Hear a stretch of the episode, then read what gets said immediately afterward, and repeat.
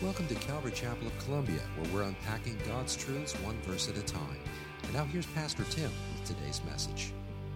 Well, if you have a Bible, turn with me to Luke chapter 16 this morning.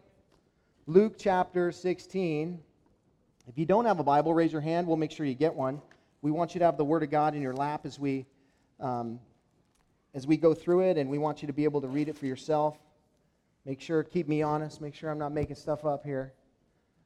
Luke chapter 16, Jesus, if you were with us, we're doing this thing called uh, The Life and the Ministry of Jesus in Chronological Order. It's the Follow Me series.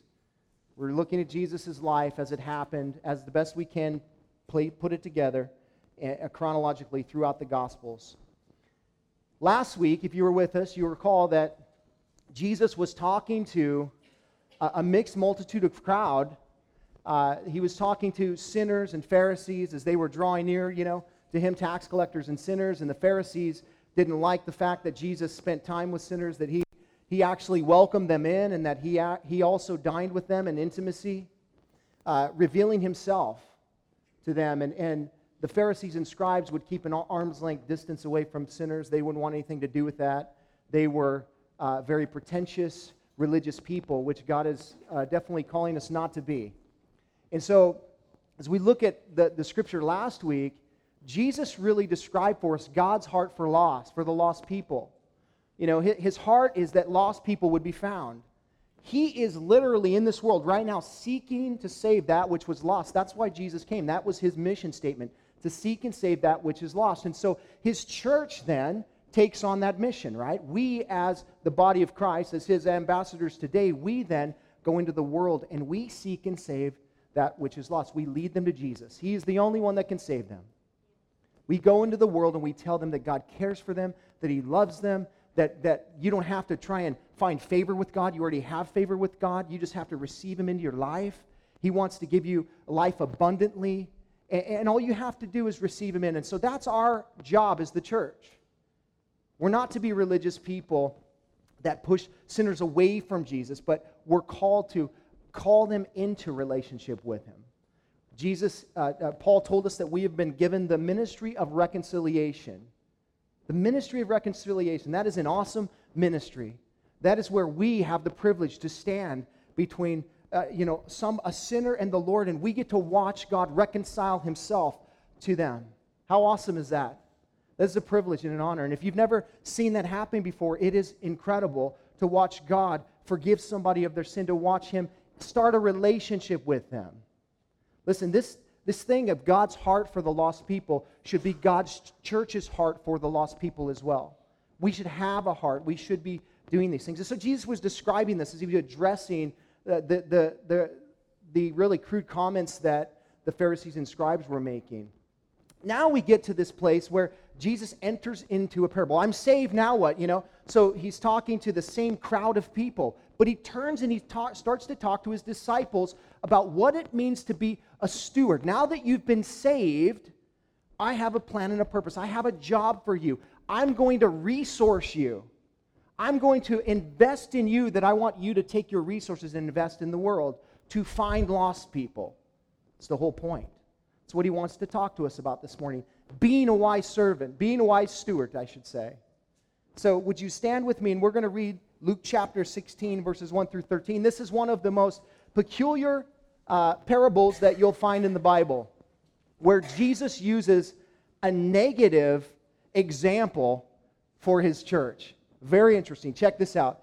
Verse 1, Luke chapter 16 says, He also said to the disciples, There was a rich man who had a manager, and charges were brought to him that this manager was wasting his possessions. And he called him and said to him, What is this that I hear about you? Turn in, the, turn in the account of your management, for you can no longer be manager. And the manager said to himself, What shall I do, since my master is taking my, the management away from me? I am not strong enough to, to dig, and I am ashamed to beg. I have decided what to do, so that when I am removed from management, people may receive me into their houses. So, summoning his master's debtors one by one, he said to the first, How much do you owe my master? He said, A hundred measures of oil he said to him, Take your bill and sit down quickly and write 50. Then he said to another, How much do you owe? He said, A hundred measures of wheat. He said to him, Take your bill and write 80. The master commended the, the dishonest manager for his shrewdness. For the sons of this world are more shrewd in dealing with their own generation than the sons of light. And I tell you, make friends for yourselves by means of unrighteous wealth, so that when it fails, they may receive you into the eternal dwellings. One who is faithful in very little is also faithful in much. And one who is dishonest in very little is also dishonest in much. If then you have not been faithful in the unrighteous wealth, who will entrust to you the true riches? And if you have not been faithful in that in that which is another's, who will give you that which is your own? No servant can serve two masters, for uh, for either he will hate the one and love the other, or he will be devoted to the one and despise the other. You cannot serve God and money. Father, we thank you for your word this morning. And we ask, God, that you would help us to be honest with you this morning as it relates to your disciples, Christians in this room today, and how we are managing the things that you've given us. We pray, Father, that you would speak to our hearts. We want to be good stewards. We want to hear those words one day. Well done, good and faithful steward. Lord, speak to us today. Help us to hear clearly what your Spirit would have to say to us. We pray in Jesus' name. Amen. You can be seated. How many of you have a child that when you give them something, you understand that it's only a matter of time before it's going to be utterly destroyed? Anybody have a child like that? I have a few of them myself. I, I, I was one of those children. Like, whatever my parents gave me, I had for like at least two three minutes tops before something happened to it. Like, I just didn't really care too much about it. I, I thought that what I had been given was solely for my own enjoyment. My brother Gus, on the other hand, he was the exact opposite. Whatever my parents gave him, you know, like two years later, it looked brand new. You know, it wouldn't matter if it was toys or clothes or whatever it might be. He took such well he cared for the things that he was given for so much that, you know, my dad, even to this day, will make comments about that. Man, you know, Gus really kept his stuff brand new, you know. It, was almost as if Gus, Gus understood that he was only a steward of that which he was given. That actually, maybe one day, that thing, that toy, that clothing, whatever it was that he was given would would go to somebody else. Gus would be one of those kind of kids that you would want to, you know, become friends with so that you could get his hand-me-downs because they were that good. He's the kind of kid that you would like to, you know, when you shop at Goodwill, you want those kind of people donating their stuff because they care about it. They understand. Maybe they don't fully co- comprehend it, but they care about that which they've been given. They're stewarding it well.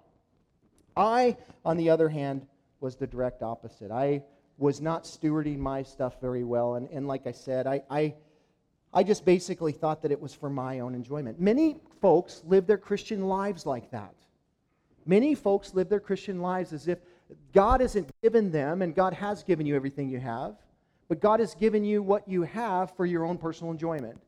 That there's no other purpose for it. That He's just He's just entrusted you with all these things, and it's like, oh, great, I get to do what, you know, if I have a lot, I get to do a lot. If I don't have much, then I still, you know, I have something at least, you know, but, but it's all about me. What, what Jesus wants us to understand today is that is not the case. The case is that God has entrusted you with time, with talents, with resources, financial capability, and whatnot. He has entrusted you with, let's just call that wealth. Okay? He has entrusted you with wealth for His purposes, for His honor, for His glory, for His enjoyment, right? Not that we can't enjoy it. If you walk away from what you're hearing in the scripture today, that Jesus wants you to be penniless and poor, and he wants you to give everything away that you own, and, and so that you can stand before the world and say, Look, I have nothing. I've given it all away. That is the wrong way to look at what he's saying. What he's saying to us in this passage is, You are a steward, be a wise one. What you've been given should be solely focused on what you can do for the Lord with those things, whether it's your house, your cars, you know, whatever it might be, your finances, all of those things you should be considering and planning and investing in the future. That's what he kind of presents to us in this parable. It's sort of a financial planning for the Christian, sort of a stewardship. Here you've been giving these things. Now I want you to I want you to take care of these things and I want you to invest them wisely because everything that you have today will one day fail. And you'll stand before the Lord and you'll, be, you'll give an account for everything, for, your, for the, how you spent your time, how you uh, spent your talents, how you spent your finances. You're a steward. Be a wise one. That's what he wants to say to us. The first thing that we find in the passage here is Jesus um, speaking to us about our stewardship in this parable. Look with me in verse 1. He's, he also said to the disciples, so again, this is the same conversation that he's having from chapter 15. We, we don't put a, put a uh, chapter break in there and say, okay, this is a different conversation. Same conversation. He also said to the disciples, there was a rich man who had a manager, and charges were brought to him that that manager was wasting his possessions. And so here we have uh, Jesus presenting to us this parable of what's called the unjust steward or the unjust servant, whatever you want to call it, or the unrighteous servant. It's called different things. Uh, what Jesus is presenting to us is the idea that we are stewards, that we all have been given stewardship. In this day and age, everybody would understand that. When Jesus would talk about a steward, they would say, okay, you mean the manager of the house. Okay, I got that. If, if you know anything about the Bible, you'll know in the Old Testament, God caused Joseph to be a steward. He was a steward a couple times, wasn't he? First in Potiphar's house. He came as a slave to his house, and he was so trustworthy. And, and, and God, uh, you know, Potiphar could see God's blessing upon his life. And so he came to trust him fully and just gave him reign over his life. And of course, the enemy, when you do that, the enemy comes in and he tries to derail what God's doing, but yet it only propels him even further. Yes, he goes through a trial and he goes to jail, but God takes him and he becomes the second most elevated person in all of Egypt. And God would put him there, and that was all part of his plan. But understand, Joseph had to be a good steward. He had to be somebody who understood his place in what in God's plan totally. So Jesus, everyone would understand here when Jesus meant, mentions the word steward. A steward would be somebody who was given all of uh, the wealth of a person. You know, they had different levels of stewardship, but in this case, it would seem that this man had um, complete control over all the possessions of this man's house. And he's given a charge Someone has told the, the rich man that his steward is wasting his possessions. Now, we don't know what that means totally. What we know is that whether he was embezzling money from him or he just wasn't being wise with what he was given, he was squandering the possessions that he was given. Maybe, maybe he was being, living in excess. Maybe he was you know, investing in things that were really not going to yield anything. And so the rich man said, Hey, I hear that you're wasting my possessions. I hear that you are uh, wasting the things that I've been giving you. That can happen. That can happen. Anytime you can trust another human being with something, there is that potential. Oh, just ask some of the celebrities. Just ask Rihanna, Elton John, ask Ben Stiller, ask any of these guys. Uh, in fact, those specifically have been ripped off by their financial managers, where they've entrusted, you know, them with their wealth and said, okay, go ahead and, and invest my money and make money for me and whatnot, because apparently when you're wealthy, it, it becomes a bigger job, right? You have so many resources that you need to hire people to help you do that. And so um, these people saw the bad side of stewardship. This man is experiencing the bad side of stewardship where his steward is crooked, where he is actually taking what he has been given and utilizing it in, in a wrong way. This is a picture of you and I. Jesus is telling us as his disciples, not just 2,000 years ago, but today, he's telling us that you are stewards of God's possessions. You're stewards of what he's given you. You are you have been given what you have as I talked about. You know, it doesn't matter what your job is, how much money you make, doesn't matter what kind of car you have or what kind of house you have. Everything that you have has been given to you by God. It's a gift from you. He has, he has gifted you with these things, and He expects you to, um, to rule them well. He expects you to use them for His honor and glory, not for our own sole purposes, but for His purposes. Listen, there is coming a day, like the man in our story, where Jesus is going to call you to account. He's going to say, okay, let's reconcile the stewardship that I've given you. Let's see what you did with what you were given. This man was found out. in, the, in our parable. He was found out to, to be a bad steward. The Lord is telling us, as his stewards today, don't be a bad steward. Take what you've been given and use it wisely. Use your time and your talents, your financial resources as if they belong to God. I don't know about you, but does that put a different weight on it for you? When you think that, you know, your, your bank account is not your bank account, but it's like a joint account with God, like He's given you a power of attorney to act on His behalf on this earth, but really it's His, does that, does that put a different weight on it for you? Or, or your, you know, all the resources that you have, your time, that God has said, look, I'm going to give you this much time, and I want you to do something with that time? It's His time, but He's given it to you and entrusted it to you. Doesn't it put a different weight on it? it there's an accountability that comes along with all that you have, and Jesus wants you to understand that. He wants you to understand that, that the possessions that you have, you'll give an account for one day.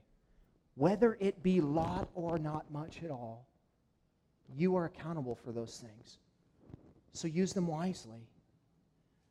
Jesus goes on to tell us that the way that we should use God's possessions is the way that this, this man utilizes his possessions. And the way that he views his situation is the way that we should view our Christianity. Look with me at verse 3 here.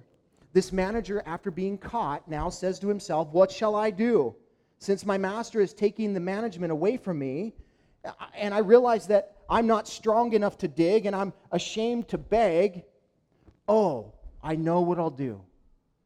I'll devise a scheme and I will put a plan in place that will give me favor with other people. Now, what is he doing? He's planning for the future.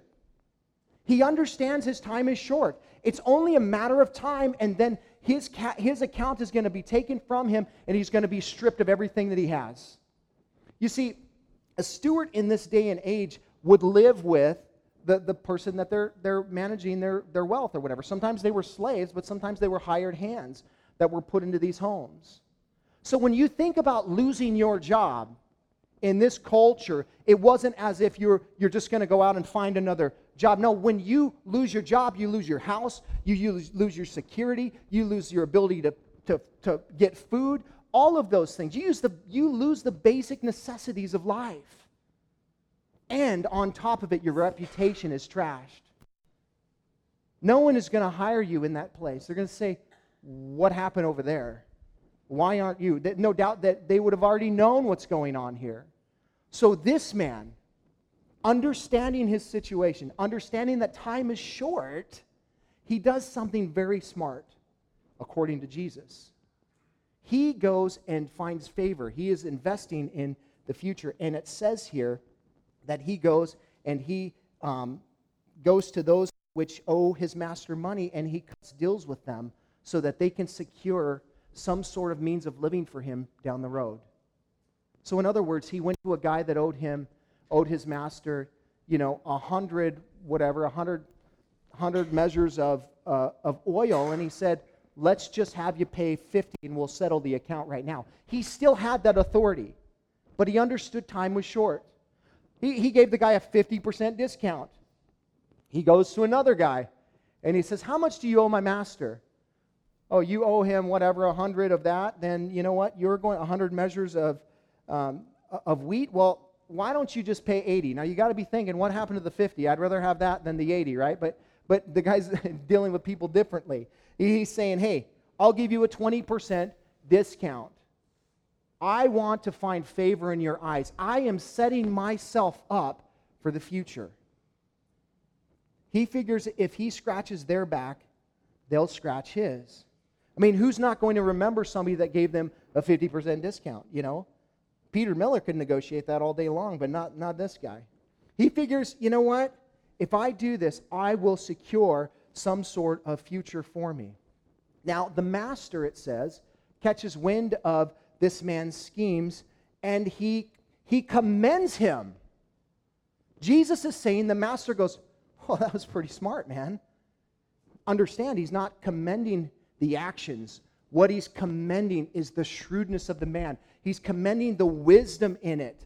The fact that this guy saw his situation, he assessed where he was. Immediately, He, he actually said to himself, okay, I only have limited time, so here's what I'm going to do.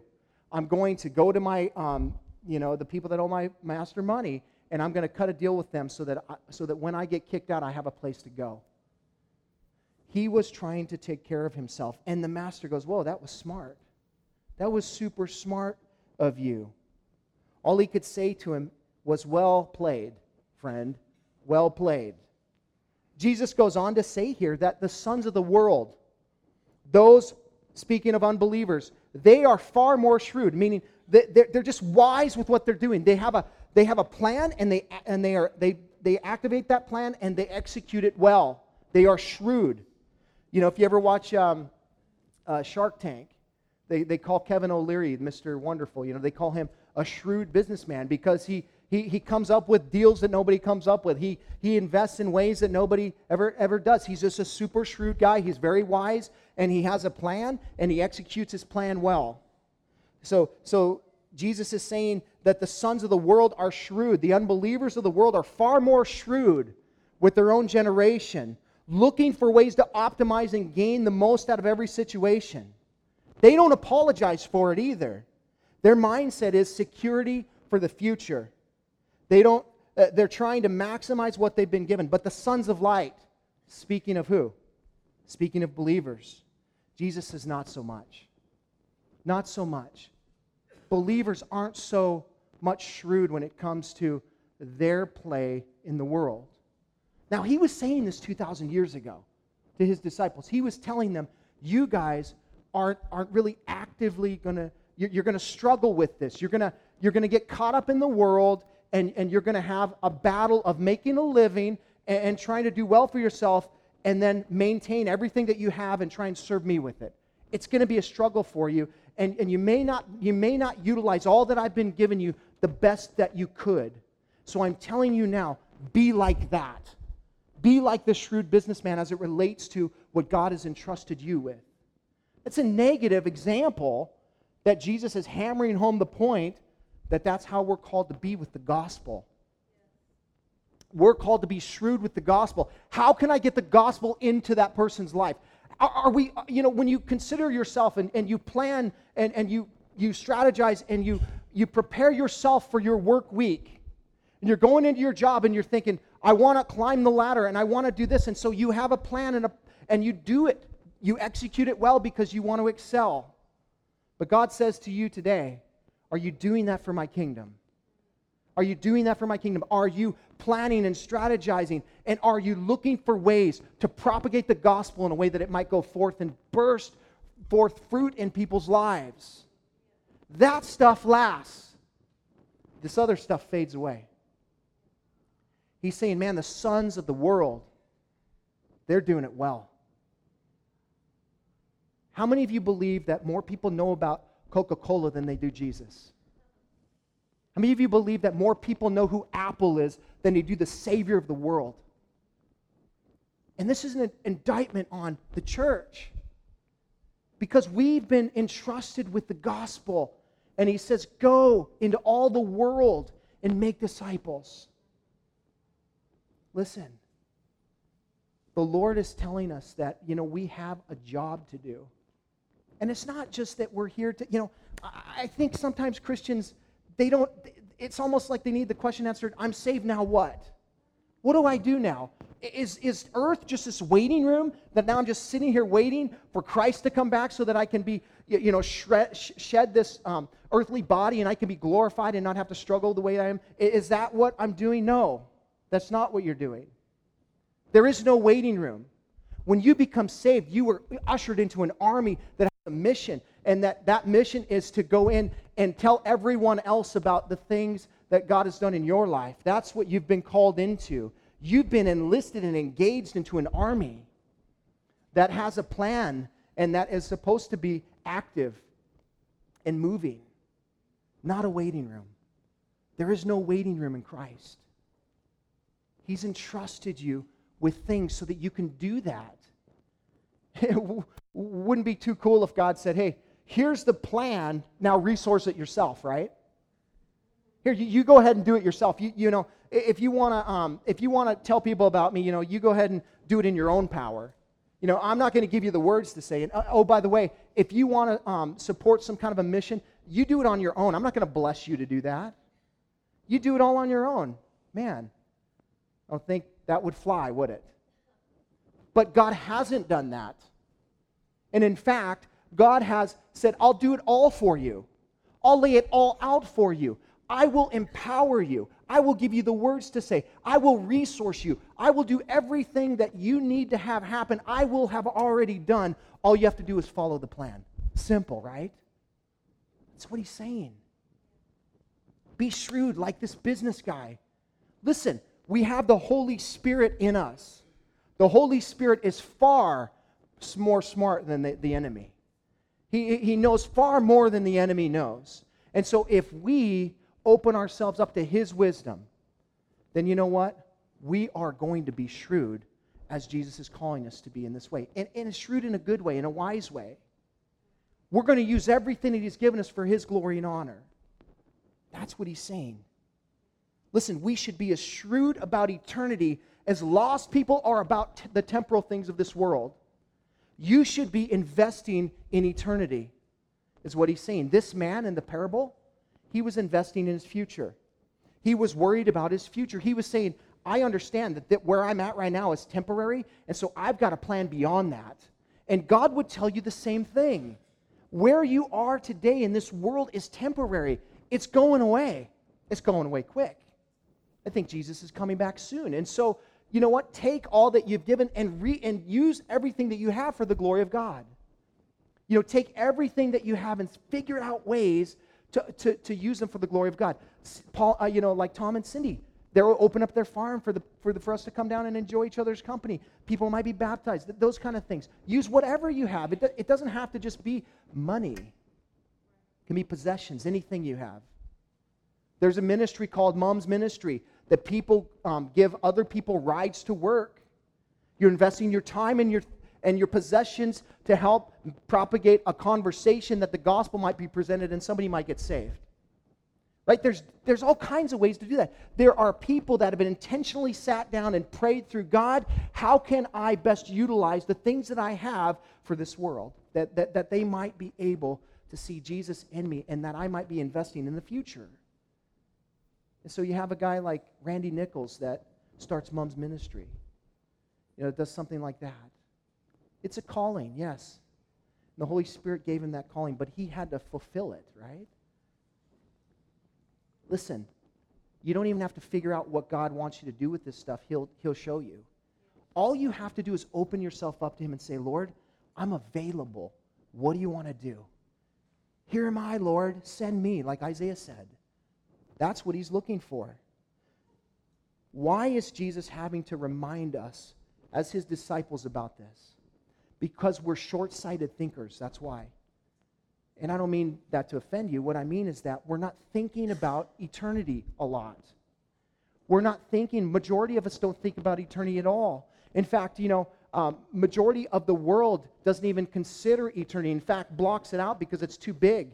I didn't even want to consider that because I, I don't know that I can have the answers. I don't know if I want the answers. So they block it out altogether. the church does it too. And so Jesus, uh, you know, Jesus says, hey, I got to remind you of these things. Not only here, but, but then even the Holy Spirit. And the Apostle Paul tells us in Colossians 3 2, set your minds on things above, not on things of this earth. You, you know, uh, we're, we should be thinking about everything that we have here as being temporal and it's going away. And how can we invest in the future, which is eternity? What can I do today that's going to last? Everything you do for Jesus will last. So you want to invest heavily in those things.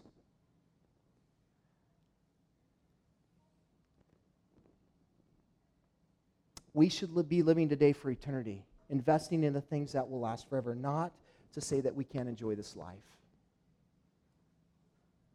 you know, if you walk away from this going, man, I guess I should just, everything I have is, you know, not for my enjoyment at all. No, God wants to bless you, man. You're his kids. He wants to bless your socks off. But can you not do both at the same time?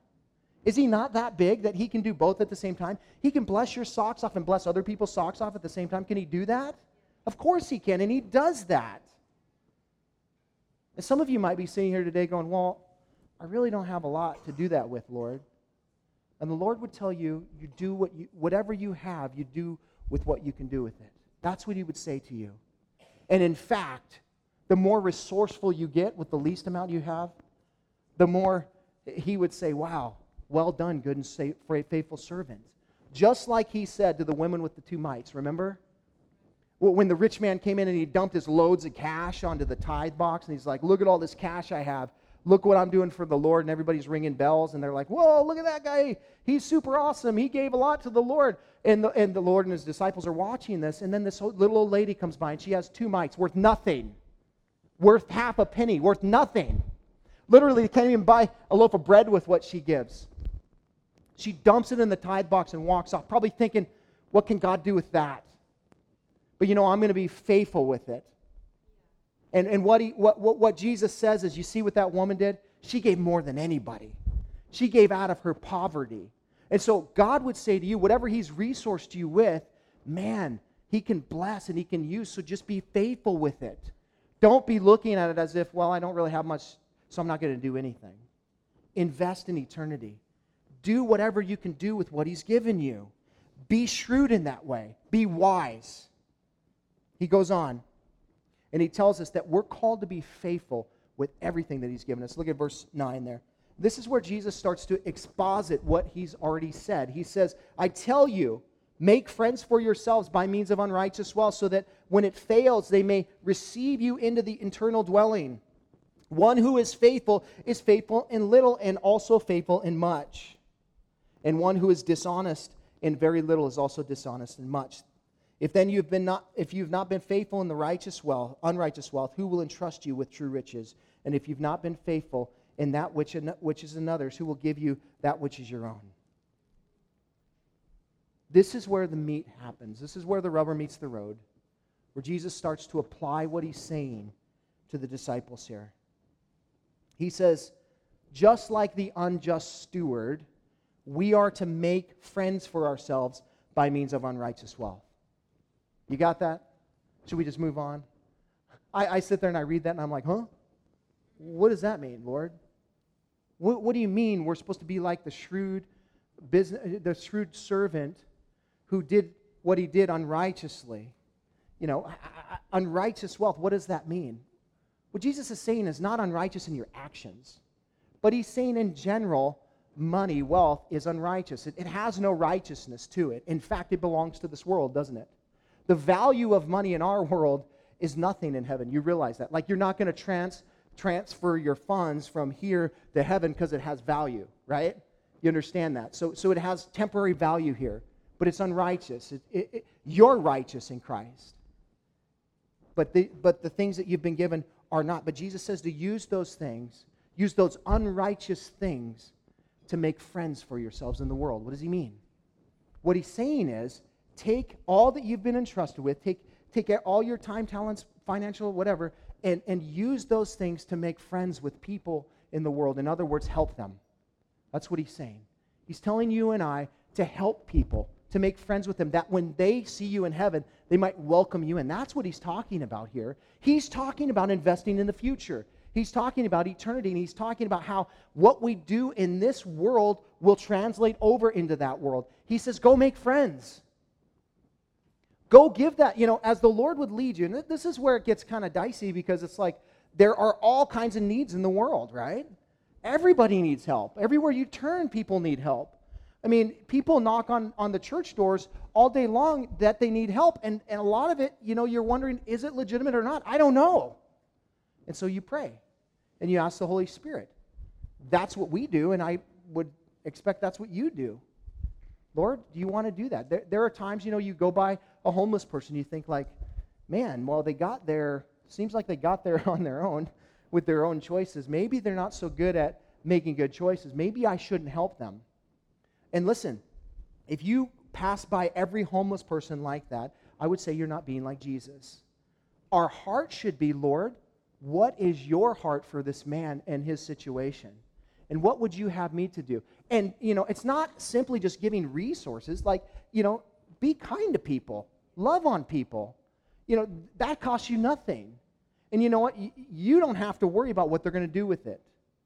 But here's the thing is, that's not your job really, is it?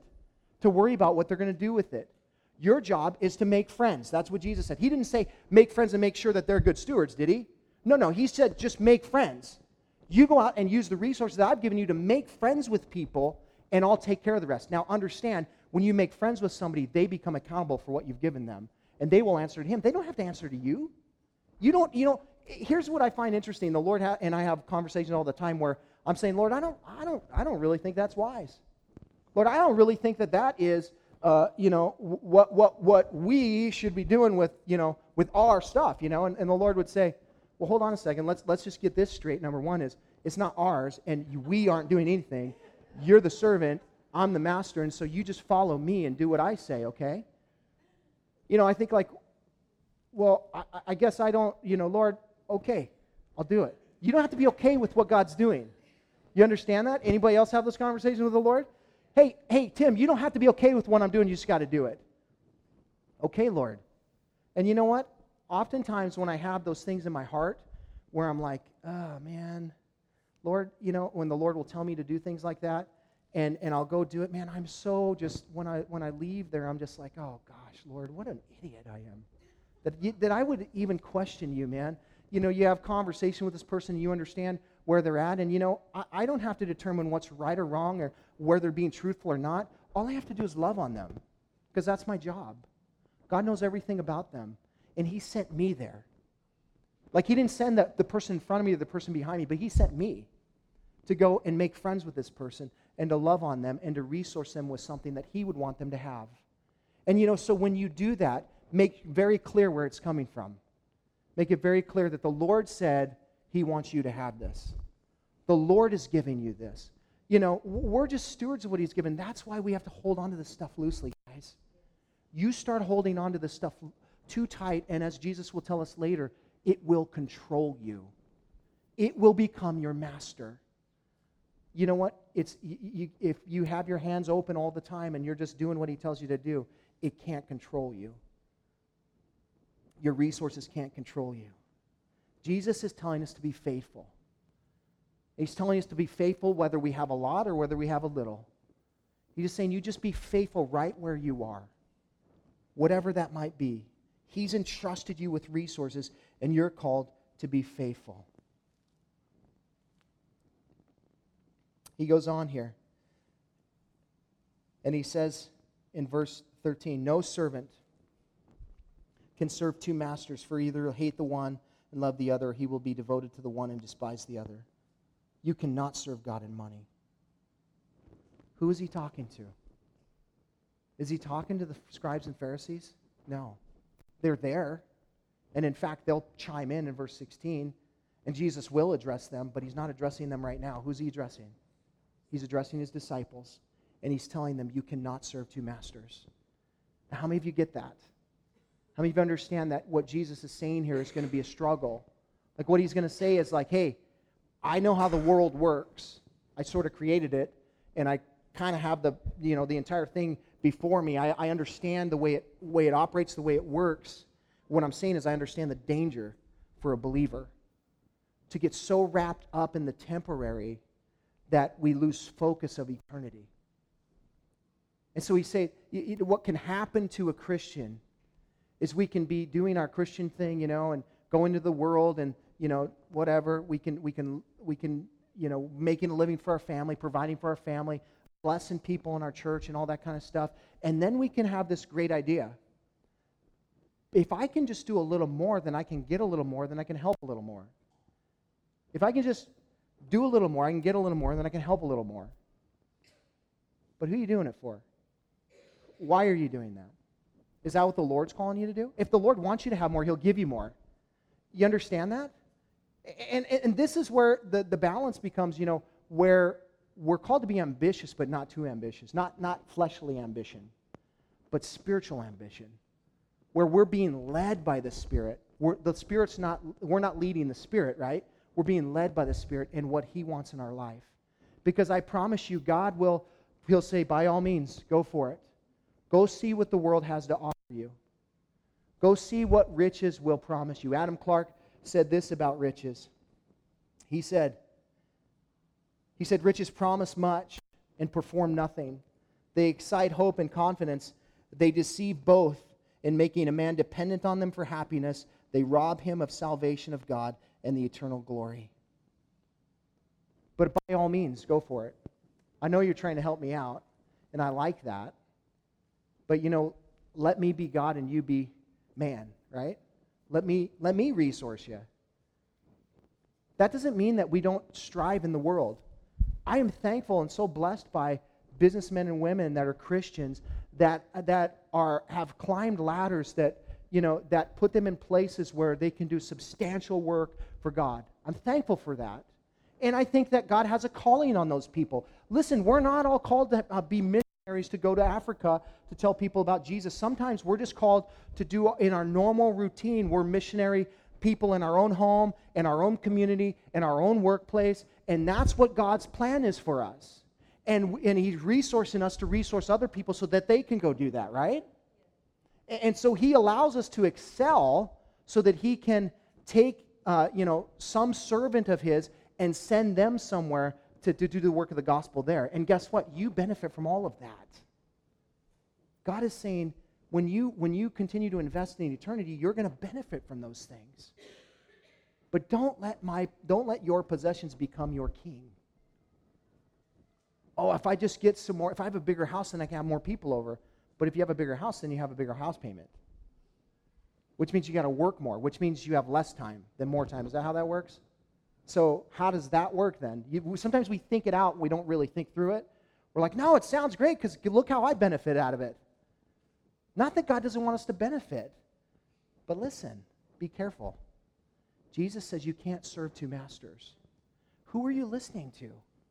Who are you following?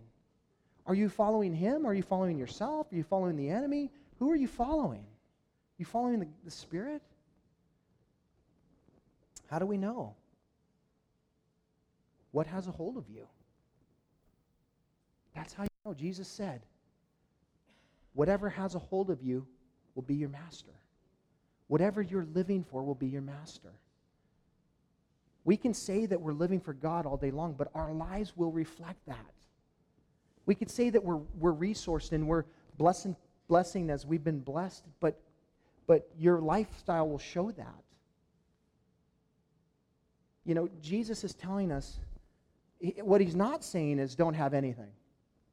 You know, I, I think a lot of Christians have this mentality that, you know, you shouldn't have anything. That, that I think a lot, a lot of Christians take the scripture out of context and they say, well, well, you know, money is the root of all evil, right? True or false? False.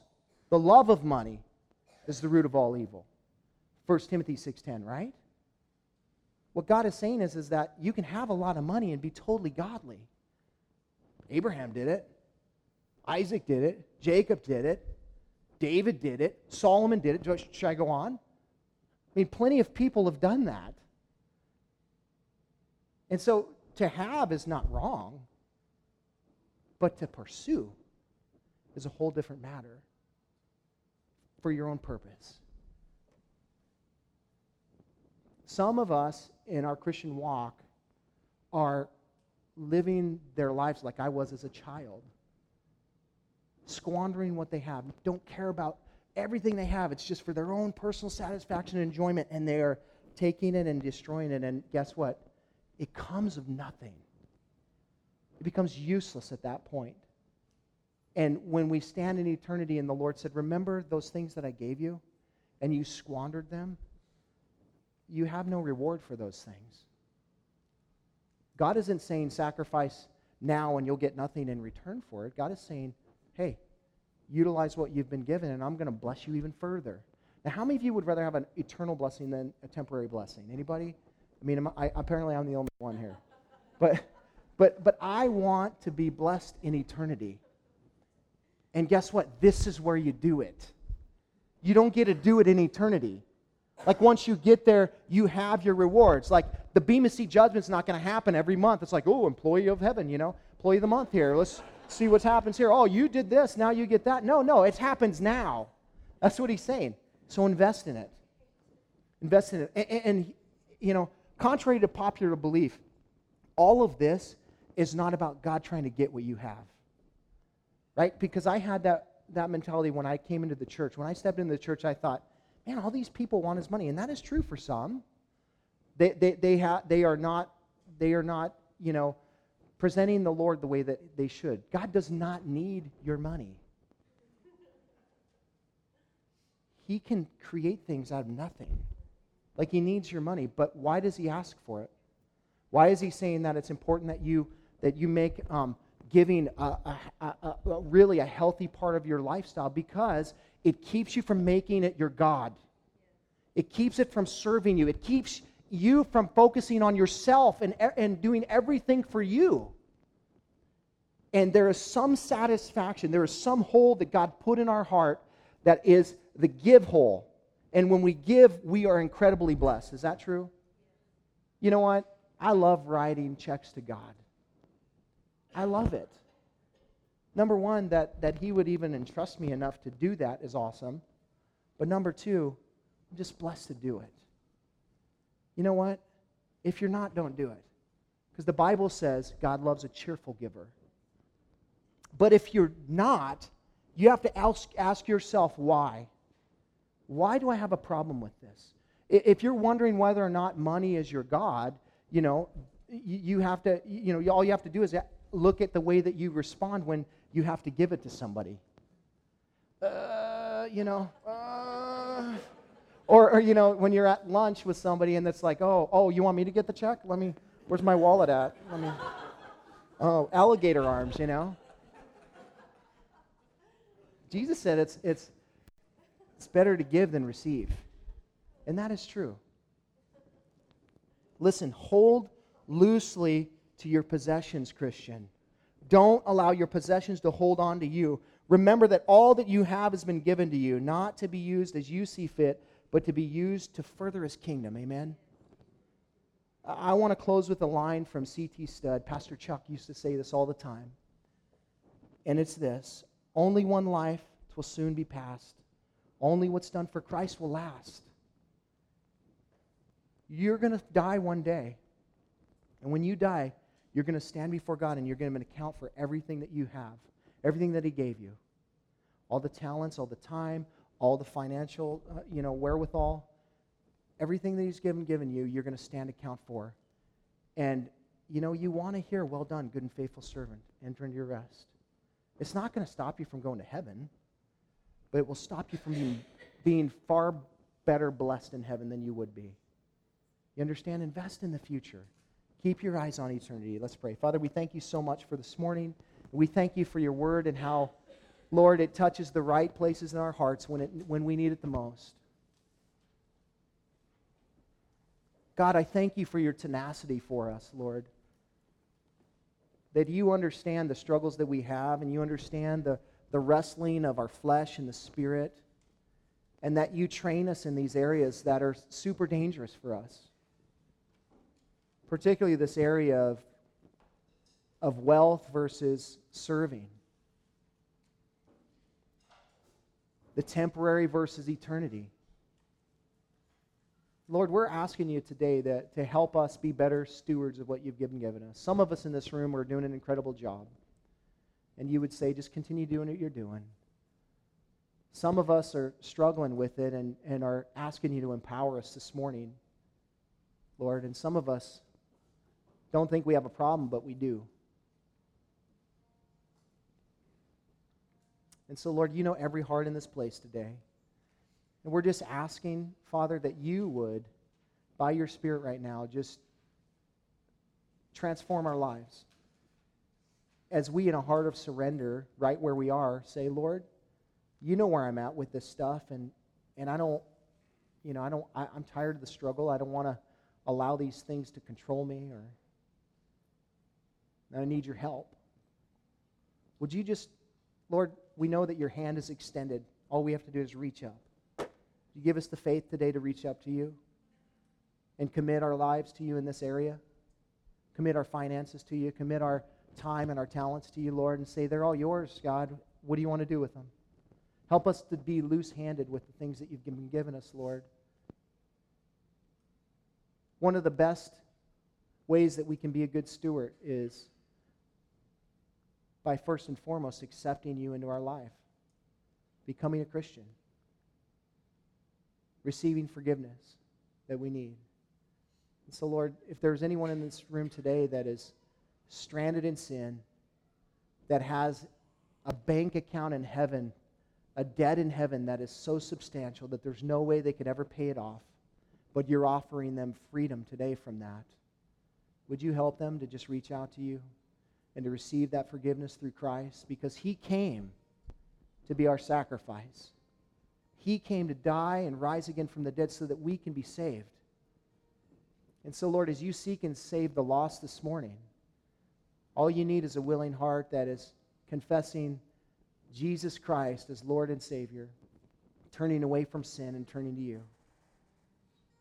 And so, if that's you this morning, in the quietness of your own heart, right where you are, you can just reach out to God right now and you can just say to Him, Father, I'm a sinner. And I have a debt that I cannot pay. And I'm turning away from my sin today and I'm turning to Jesus and I want to be forgiven. And I'm asking you to come into my life, rule me, be my master. I believe that you died on the cross and rose from the dead so that I could call upon your name today to make you master. And so I'm reaching out to you right now, God, and I'm asking you to come in. And I thank you for, for saving me and forgiving me now. Now help me to live a life of freedom from any other master but you, Lord. In Jesus' name. And Lord, for the rest of us that are, again, just Christians that we just ask you to fill us with your spirit and help us to be better stewards of what you've been given us. And just, Lord, we commit ourselves to you now. We pray in Jesus' name. Amen. Amen. Thanks for listening. You can hear more of Pastor Tim's studies through the Word of God on our website, www.calvaryofcolumbia.org. Thanks again for listening, and we hope you'll join us again as we continue to study God's Word.